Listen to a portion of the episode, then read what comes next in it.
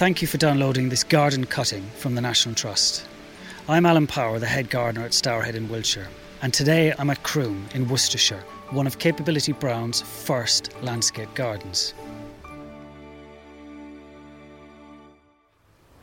The National Trust works in partnership with many landowners and tenant farmers around the country, but one particular relationship that has developed at Croome Court is a relationship with Karen Cronin and her husband Chris, who bought the wall garden and gardener's cottage here in the year 2000. They've been restoring the garden themselves over the past few years and have been opening it recently.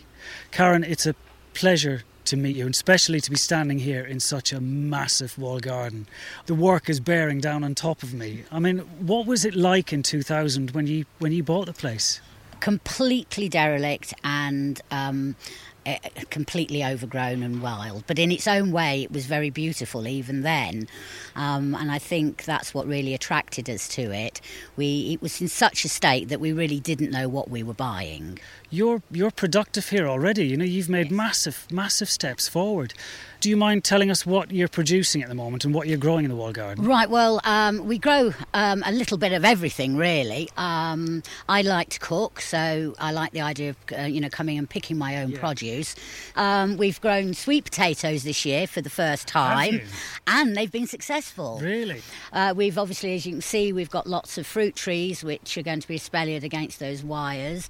Um, we've got a whole path that are full of old varieties that have come from either Hereford Hereford, Worcestershire, or Gloucestershire, and then another path which is full of more modern varieties. The old, eldest one going back to 1955, I think. The idea there is that people will be able to see the difference of the progress of apples and be able to taste the difference uh, between an old apple and a new apple. We've got an espalier of pear tree and of cookers as well. You know, we grow beans, we you know we grow cabbages, we grow everything. Now, heading heading into the winter and looking at the months months ahead. I mean, we can see the work that you've achieved this year with the wires and the espaliers. But what I love in the where we're standing is the contrast to the left. There's kind of established fruit beds. There's cages protecting next year's crops. On the right hand side, there's a JCB. There's a dumper truck. yes. You know, it's a real story, isn't it? Yes. I know that you've mentioned that there's a few daffodils been planted, hasn't there? Yeah, well, up in the very top bank, there, last year we planted five and a half thousand daffodils. Just a few. Um, with some help from our volunteer friends.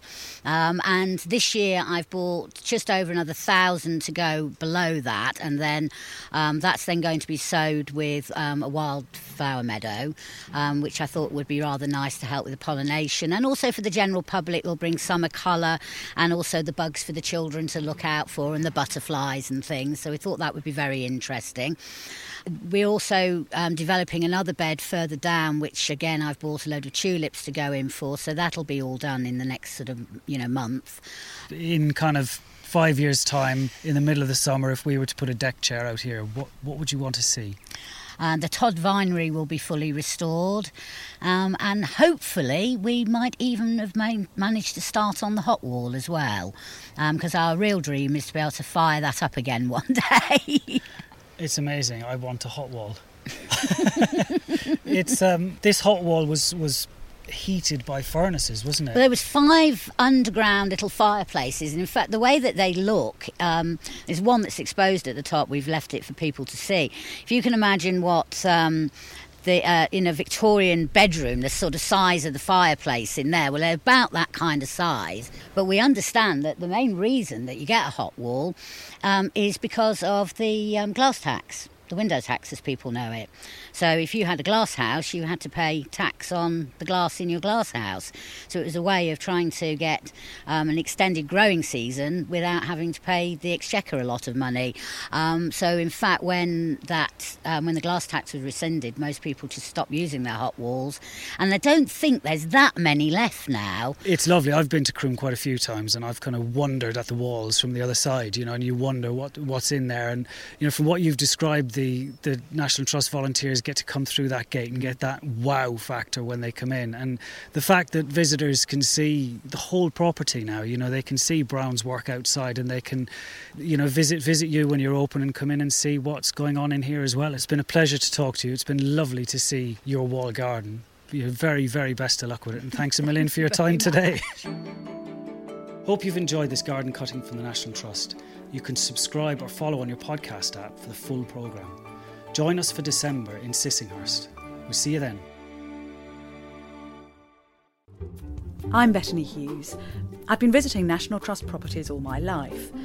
But in this series of podcasts, I'm going beyond the delights of teas and topiary to reveal the surprising European roots of some of the most splendid sites in England. You can subscribe to my series by searching for Bettany Hughes's 10 Places, Europe and Us, on your podcast app.